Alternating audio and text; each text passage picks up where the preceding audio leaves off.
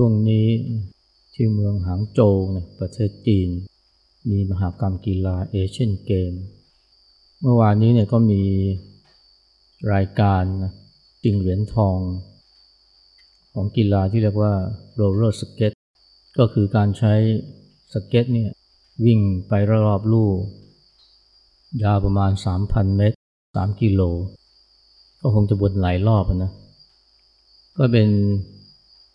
กีฬาที่หลายคนก็นิยมนะแต่ดูเหมือนจะเมืองเมืองไทยจะไม่ได้นิยมเท่าไหร่เมื่อวานนี้เนี่ยตอนที่แข่งกันเนี่ยก็มีเกาหลีใต้เนี่ยนักกีฬาเกาหลีใต้นี่นำมาโดยตลอด แล้วที่ไล่กวดมาติดๆก็คือไต้หวัน นักกีฬาเกาหลีใต้เนี่ยพอถึงช่วงสุดท้ายเนี่ย ก็ยังนำอยู่นะ พอถึงเมตรสุดท้ายเนี่ย เส้นชัยเนี่ยอยู่ข้างหน้าในขณะที่เขานี่ก็นำมาตลอดเขาก็ดีใจมากนะ ดีใจที่จะได้เป็นผู้ชนะได้เหรียญทอง ก็ดีใจชูมือขึ้นมา ก่อนที่จะถึงเส้นชัย แต่ก็ไม่เฉลียวใจว่าข้างล่างข้างหลังเนี่ยนักกีฬาไต้หวันเนี่ยแม้ว่าจะตามมาติดติดอยู่ข้างหลังเนี่ยแต่พอถึงเมตรสุดท้ายเนี่ยเขาใช้วิธีสไลด์นยื่นขาเนี่ยให้มันยาวเหยียดที่สุด ตัวอยู่ข้างหลังแต่ว่าเขายื่นขา ยื่นขาซ้ายเนี่ยยาวเหยียดเลยนะ แล้วก็เข้าเส้นชัย นักกีฬาเกาหลีใต้เนี่ยก็คิดว่าตัวเองชนะ ได้เหรียญทอง แต่ปรากฏว่า นักกีฬาไต้หวันเนี่ยเข้าถึงเส้นชัยก่อนด้วยขาซ้ายของเขา ถึงเส้นชัยก่อนเกาหลีใต้เนี่ย 0.01 วินาที พอประกาศผลมาเนี่ยนักนักกีฬาเกาหลีใต้นี่ แกหน้าซิดเลยนะ เพราะเมื่อกี้เนี่ยยังมั่นใจเลยนะว่าชนะแน่ เป็นความมั่นใจ ตั้งแต่ยังไม่ทันจะถึงเส้นชัย แต่กลายเป็นว่าได้ที่สองที่จริงเนี่ยถ้าว่านักกีฬาเกาหลีใต้เนี่ยเรียกว่าทุ่มตัวจนเมตรสุดท้ายเนี่ยก็คงจะชนะได้ที่หนึ่งเหรียญทอง แต่ตอนนั้นเนี่ยแกชะล่าใจว่าเนี่ยฉันชนะแน่ เพราะว่า นักกีฬาไต้หวันเนี่ยตามมาข้างหลังทั้งที่ไม่ถึงเส้นชัยเนี่ยแต่ว่าก็ชูมือแล้วว่า ฉันชนะแน่ ในขณะที่ไต้หวันเนี่ยถึงแม้สุดท้ายนี่ยังไม่ยอมนะแม้ว่าตามมาเป็นที่สองเนี่ยแต่ว่าแม่สุดท้ายนี่ยังไม่ยอมนะเรียกว่าพุ่งเลยนะ พุ่งด้วยการยื่นขาเนี่ยให้มันเหยียดยาวที่สุด และสุดท้ายก็สำเร็จนะเท้าเนี่ยขาเนี่ยถึงเส้นชัย ก่อนลำตัวหรือหน้าอกของนักกีฬาเกาหลีใต้แค่ 0.01 วินาที อันนี้เรียกว่าถ้านักกีฬาเกาหลีใต้เนี่ยเขาไม่ชะล่าใจเนี่ย แล้วเขาทุ่ม และเพียรพยายามจน เมตรสุดท้ายจนกระทั่ง ถึงเส้นชัยแล้วค่อยดีใจเนี่ยก็คงจะไม่ผิดหวังนะ อันนี้มันคล้ายๆกับ คลิปที่เคยเห็นนะ แต่ไม่ใช่โรลสเก็ตนะ เป็นการแข่งฟุตบอล แต่ลูกโทษ เป็นการเตะที่ชี้ชะตาของทีมนะว่าจะได้แชมป์หรือไม่ผู้รักษาประตูเนี่ยก็ตั้งใจเต็มที่เลย แล้วปรากฏว่าสามารถ ลูกที่อีกฝ่ายหนึ่งยิงมาเนี่ยไม่ให้เข้าประตู พอปัดได้นี่ก็ดีใจมากเลยนะกระโดดโลดเต้นใหญ่เลย ว่ากูชนะแล้ว ได้แชมป์แล้ว แต่แกไม่เฉลียวใจไม่เหลียวมามองดู ดูฟุตบอลนะซึ่งมันพอมันก็ตกลงพื้นเนี่ย มันก็ค่อยๆกลิ้งเข้าประตูตัวเอง ก็กลายเป็นว่า จากชนะกลายเป็นแพ้ ที่จริงเนี่ยถ้าเขาไม่ดีใจจนกระทั่งเเรียกว่า ลืมตัวเนี่ย หันมาดูผลงานเขาสักหน่อยนะว่าไอ้ฟุตบอลที่เขาปัดไปเนี่ย มันนิ่งหรือยัง เรียกว่าลูกมันตายหรือยังถ้าเขาไม่หมดแต่ดีใจนะในชัยชนะ หันมาดูสักหน่อยนะว่า ลูกมันนิ่งหรือยังถ้าเขาหันมาดูเนี่ยนะเขาก็ยังมีทางที่จะปัดลูกเนี่ย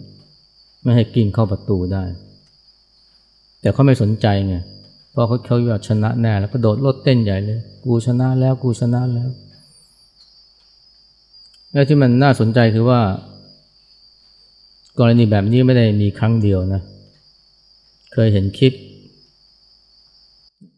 การแข่งนัดอื่นด้วยนะก็เป็นนัดสำคัญก็เหมือนกันเลยนะแต่ลูกโทษแล้วก็ประตูก็ปัดลูกออกไปได้ ดีใจใหญ่เลยบอกว่าลูกที่มันพอมันตกลงพื้นเนี่ยนะ มันก็ไหลเข้าประตู โดยที่ผู้รักษาประตูเนี่ยมองไม่เห็นนะเพราะว่าเอาแต่กระโดดลดเต้นด้วยความดีใจ ดีใจเพราะอะไรดีใจเพราะ คิดว่าชนะแน่ ที่จริง มันจะไม่แน่นะตราบใดที่ลูกยังไม่นิ่ง หรือจะไม่ตายเนี่ยก็เหมือนกับนักกีฬาโรลเลอร์สเก็ตเกาหลีเนี่ยเมื่อถึงเมตรสุดท้ายแล้วเนี่ย แล้วตัวเองนำมาเป็นที่หนึ่งตลอดเนี่ย ก็แน่ใจว่าเนี่ย ชนะแน่ ถึงกับชูมือด้วยความดีใจบอกว่ากลายเป็นชะล่าใจไปให้คู่แข่งที่ตามมาติดๆนี่เขาสามารถจะโชว์โอกาส ชนะเป็นที่หนึ่งได้ เรื่องนี้มันสอนอะไรเรานะมันสอนเห็นว่า อย่าเพิ่งดีใจนะ ถ้า ชัยชนะมันยังไม่แน่นอน หรือเพิ่งดีใจถ้าผลยังไม่ชัวร์คนมาคิดว่าชัวร์เนี่ย 99%นี่คือชัวร์แล้วคือแน่นอนนะทั้งสองกรณีเนี่ยนะ มันใจชนะเป็นของนักกีฬาเกาหลีใต้เนี่ยแบบ 99%แล้ว ช่นเดียวกันนะก็ชัยชนะก็เป็นของผู้รักษาประตูที่ปัดลูกโทษได้ มัน 99%แต่ว่าในโลกนี้99%เนี่ยก็ยังไม่ถือว่าชัวจะชัวได้ก็ต่อเมื่อ 100%เพราะตราบใดที่มันยังแค่ 99%ก็หมายความว่ายังมีอีก 1%ที่อะไรๆก็เกิดขึ้นได้ แล้วความเป็นจริงของโลกก็เป็นอย่างนี้นะ อะไรแล้วก็เกิดขึ้นได้ตราบใดที่มันยังมีโอกาสและโอกาสนั้นจะเป็นเพียงแค่หนึ่งเปอร์เซ็นต์คนเนี่ยไปคิดว่าเนี่ยถ้า 99%เนี่ยคือชัวร์คือชนะแน่ แต่ไม่ใช่ ชนะแน่คือร้อยเปอร์เซ็นถ้ายังไม่ถึงร้อยเปอร์เซ็นเนี่ยก็อย่าพึ่งมั่นใจว่าชนะแน่ และเมื่อยังไม่รู้ว่าจะชนะแน่หรือไม่ก็อย่าเพึ่งดีใจ จะต้องทำเต็มที่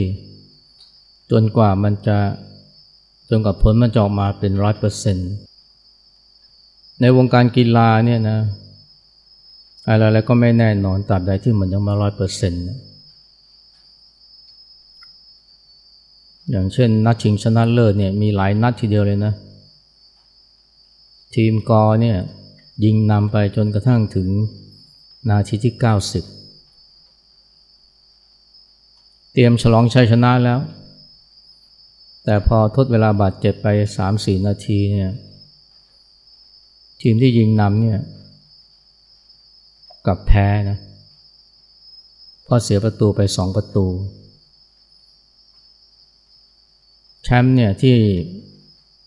เรียกว่าอยู่แค่เอื้อมเนี่ยหลุดลอยไปทันทีเลย อันนี้เกิดขึ้นบ่อยนะที่เป็นที่กล่าวขานกันมากคือตอนที่ทีมแมนเชสเตอร์ยูไนเต็ดชนะบาเยิร์นมิวนิกเมื่อ 30 ปีที่แล้วเนี่ยได้แชมป์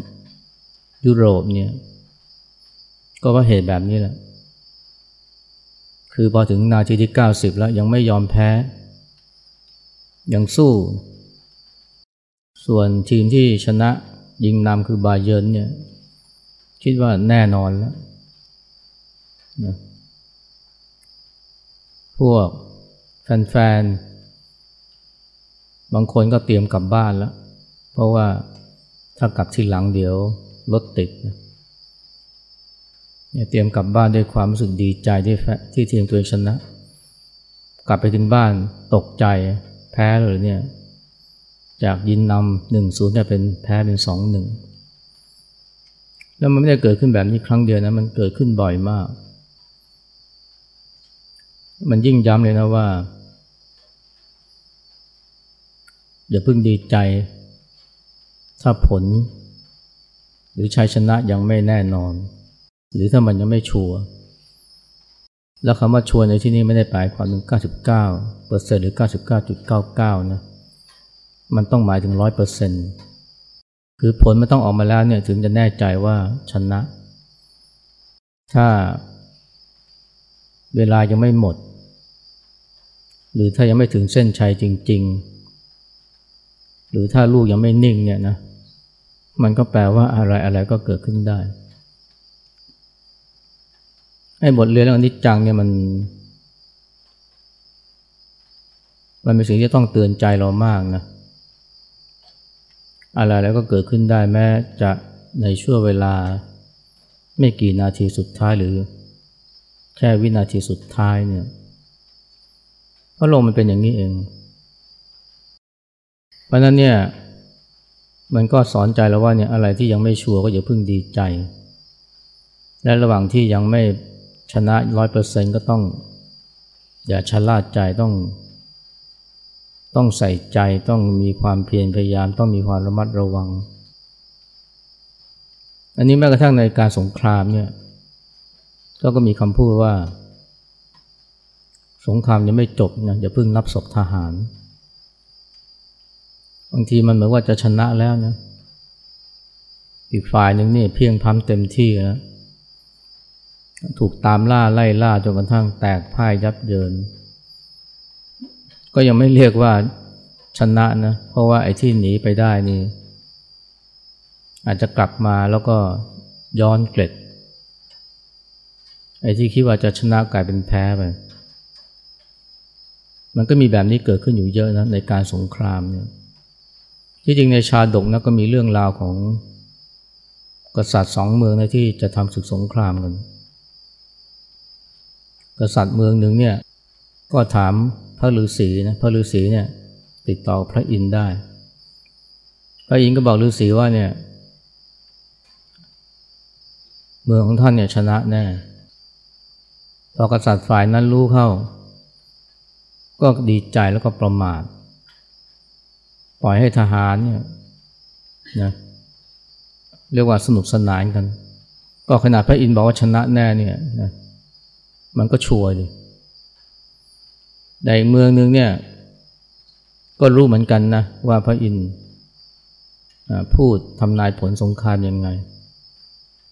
แต่ว่าไม่ยอมแพ้มีการฝึกรีพลอย่างเต็มที่เลยบอกว่าพอทำศึกสงครามกันนะ ฝ่ายที่พระอินทร์บอกว่าแพ้เนี่ยกลับชนะ ชนะเพราะอะไรเพราะว่า เตรียมตัวมาดีนะไม่ยอมท้อถอย ขณะที่ฝ่ายที่พระอินทร์บอกชนะเนี่ยกับแพ้เพราะประมาทที่ประมาทเพราะอะไรเพราะคิดว่าชนะแน่ทำไมถึงคิดว่าชนะแน่ก็พระอินทร์บอกเนี่ยแต่ถึงแม้พระอินทร์บอกก็แค่มีโอกาสชนะ 99%เปอร์เซ็นต์ อีกหนึ่งเปอร์เซ็นต์เนี่ยมันอยู่ที่ความเพียรพยายาม ตอนหลังเนี่ยกษัตริย์ที่แพ้นี่ก็ไปไปว่าพระฤาษีนะพระฤาษีก็ไปถามพระอินทร์พระอินทร์เลยบอกว่า ความบากบั่นเพียรพยายามของมนุษย์เนี่ยแม้แต่เทวดาก็ไม่อาจกีดกั้นได้ นี่ขนาดเทวดานี่ก็ยังผิดได้นะ เพราะว่า ในโลกแห่งความเป็นจริงเนี่ยทุกอย่างก็เป็นไปตามเหตุตามปัจจัย และเหตุปัจจัยอย่างนี้คือความเพียรพยายามนั้นไม่ว่ากีฬาการศึกสงครามในชีวิตจริงเนี่ยมันไม่มีอะไรชัวร์นะจนกว่าจะออกมาจนกว่าผลจะออกมาแล้ว ผลออกมาแล้วร้อยเปอร์เซ็นต์เนี่ยจึงจะเรียกว่าชัวถ้ายังเก้าสิบเก้าเปอร์เซ็นต์เนี่ยยังเรียกว่าไม่ชัวและเมื่อยังไม่ชัวก็อย่าเพิ่งดีใจ หรืออย่าเพิ่งเสียใจ ฝ่ายที่คิดว่า มีโอกาสชนะแน่ก็จะต้องไม่ชะล่าใจจะต้องระมัดระวังในเรื่องนี้ก็ยังชี้เห็นนะว่า ไอ้ความดีใจความเสียใจนี่มันใกล้กันนิดเดียวนะนักกีฬาเกาหลีใต้โอ้ยชูมือดีใจใหญ่ แต่พอไม่ถึงหนึ่งนาทีต่อมาคอตกเลย ดีใจกับเสียใจมันใกล้กันนิดเดียวนะ ก็เหมือนกับผู้รักษาประตูเนี่ยที่กระโดดลดเต้นนะด้วยความดีใจที่ปัดประตูได้ ปัดฟุตบอลออกไปได้ แต่พอเห็น ลูกฟุตบอลที่ตัวเองปัดนี่มันเข้าประตูตัวเองไป เข้าไปอย่างช้าๆนะ โอ้โห เรียกว่าเข่าสุดเลยนั่นความดีใจความเสียใจเนี่ยหรือว่าชัยชนะความแพ้แพ้นี่มันใกล้กันมากนี่ก็เป็นธรรมดาโลกเหมือนกันนะ คือความไม่เที่ยงเนี่ย เพราะความไม่เที่ยงนี่แหละ ที่ทำให้ จากดีใจกลายเป็นเสียใจในฉับพลันจาก ความสมหวังกลายเป็นความผิดหวัง จากชัยชนะกลายเป็นความพ่ายแพ้ หรือจากที่หนึ่งก็กลายเป็นที่สองไปนั้นเมื่อเราตระหนักนะว่าความไม่เที่ยงเนี่ยมันมีมีฤทธิ์นะมีอนุภาพมากเนี่ยก็นั้นเวลาเวลาเวลาดีใจเนี่ย ก็อย่าเพิ่งดีใจไหมหมดเนื้อหมดตัว เดี๋ยวพ่อถ้าเกิดว่า มันยังไม่ชัวร์แต่เดียวกันเวลาเสียใจก็อย่าไปเสียใจจนหมดอะไรตายอยากนะ เพราะว่า มันก็ยังไม่ชัวร์เหมือนกัน แต่ถึงแม้มันจะชัวร์แล้วก็ตามนะ ผลแพ้ชนะออกมาชัดเจนแล้ว ก็ยังสมควรนะที่ แม้จะชนะหรือสมหวังก็อย่าไปดีใจมาก เพราะว่าถ้าดีใจจนหมดเนื้อหมดตัว มันก็จะเกิดโทษตามมา อย่างมีอาแปะคนหนึ่งเนี่ยแกถูกลอตเตอรี่รางวัลที่หนึ่งนะดีใจมากเลย ไปที่ตลาดแล้วก็ชูลอตเตอรี่ แล้วก็ประกาศว่ากูได้ กูถูกรางวัลที่หนึ่งกูถูกรางวัลที่หนึ่งประกาศให้ใครต่อใครรู้คืออยากอวดนะ คนเราเนี่ยพอได้โชคได้ลาภก็อยากอวด ในใจตอนนั้นก็คงคิดว่าต่อไปนี้ กูไม่จนแล้วต่อไปนี้นะลาก่อนความยากจนลาก่อนความยากลำบากแกลองคิดแบบเนี้ยเพราะจู่ๆแกก็ฉีกลอตเตอรี่เป็นชิ้นๆเลย ฉีกเพราะความลืมตัว พอรู้ว่าทำอะไรลงไปนี่ ก็พยายามเอาลอตเตอรี่เนี่ยที่ฉีกเป็นชิ้นๆมาต่อกัน แต่ต่อไม่ติดนะก็หมายความว่าเงินล้านเนี่ยมันหลุดไปจากมือเลยโอ้แกสุดเลยนะ สุดกับพื้นเลย แล้วอย่างนั้นเนี่ยไม่กี่วันก็กลายเป็นคนบ้าไปเลย นี่ถ้าแกไม่ดีใจจนลืมตัวนะแกคงจะไม่เผลอไปฉีกลอตเตอรี่เป็นชิ้นๆคนเราเวลาดีใจเนี่ยมันก็ลืมตัวเหมือนกันนะไม่ใช่ว่าคนเราจะลืมตัวเฉพาะเวลาเสียใจหรือเวลาโกรธนะเวลาดีใจก็ลืมตัว อย่างบางคน พอถูกลอตเตอรี่รางวัลที่หนึ่งได้โอ้ขับรถ กลับบ้าน ใจเนี่ยคิดถึงแต่ว่าจะเอาเงินล้านนี่ไปทำอะไร ดีใจมากบอกว่าไม่สนใจ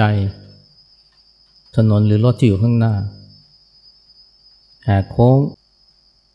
ชนเสา หรือบางทีก็ไปชนกับรถที่กำลังกลับรถอยู่ข้างหน้า ถึงตายก็มีหรือว่าพิการก็ก็มี มันไม่ได้เกิดขึ้นแค่ครั้งเดียวนะมันเกิดขึ้นหลายครั้งมาก ถ้าไม่มีโชค ก็อาจจะไม่เจอเคราะห์หรือถึงมีโชคแต่ว่า ไม่เพลินหลงกับความสุขหรือความสมหวังเนี่ยหรือไม่ดีใจจนหมดเนื้อหมดตัวเนี่ยมันก็ คงไม่เกิดทุกข์ขึ้นมา เพราะฉะนั้นแม้กระทั่งดีใจเนี่ยก็ต้องมีสตินะและวิธีที่ที่เราจะมีสติเมื่อดีใจจนไม่หมดเนื้อหมดตัวคือว่า ให้รู้จักเท่าทันมัน เห็นมัน เวลาดีใจนะก็อย่าไปปล่อยใจจนลืมเนื้อลืมตัวหันมาตั้งสตินะให้มาเห็นความดีใจ และสิ่งนี้เป็นสิ่งที่เราควรฝึกนะ ไม่ใช่จะมารู้ตัวเวลาเศร้า เวลาโศก เวลาเครียด เวลาฟุ้งเนี่ยแม้กระทั่งเวลาเจอสิ่งที่ถูกอกถูกใจหรือได้โชคได้ลาบหรือสมหวังเนี่ยก็อย่าดีใจจนหมดเนื้อหมดตัว เวลาสมหวังในความรักแฟน ผู้หญิงที่คบหานี่เขา รับเป็นแฟนหรือว่ารับแต่งงานด้วยก็อย่าเพิ่งไปดีใจมาก เพราะว่า ถ้าดีใจจนหมดเนื้อหมดตัวก็อาจจะเกิด เคราะห์เกิดเหตุ ก็เป็นข่าวเป็นคราวมาอยู่บ่อยๆต้องฝึกเอาไว้นะฝึก เห็นความดีใจ อาจารย์ประสงค์นั้นเคยเล่านะ ไปเจอเด็กคนหนึ่งในงานศพ พ่อแม่ซึ่งเป็นเจ้าภาพก็ให้ลูกสาวอายุประมาณสิบขวบเนี่ยไปต้อนรับพระอาจารย์ประสงค์ท่านก็คุยกับเด็กคนนี้ คุยไปสักพักก็รู้ว่าเด็กคนนี้ฉลาด แล้วก็รู้ธรรมะด้วยเลยบอกว่าเนี่ยหนูเป็นเด็กดีเด็กฉลาด เดี๋ยวหลวงพ่อจะให้รางวัลหนู แล้วท่านก็คว้าดึงเอาลูกประคำมาจากย่าม เด็กเห็นเด็กก็ร้องอู้ฮูอาจารย์ประสงค์ถามเลย เด็กหนูร้องอู้ฮูหนูเห็นอะไร เด็กไม่ได้ตอบหนูเห็นรูปประคำนะเด็กตอบว่าหนูเห็นข้างในมันดีใจค่ะน่าสนใจนะเด็กไม่ได้บอกหนูดีใจนะเด็กบอกหนูเห็นข้างในมันดีใจค่ะอาจารย์ประสงค์ท่านก็ถามไปแล้วหนูทำไงกับมัน หนูแค่ดูมันเฉยๆค่ะ ตอนนี้ข้างในมันเบาลงแล้ว ความดีใจลดลงแล้ว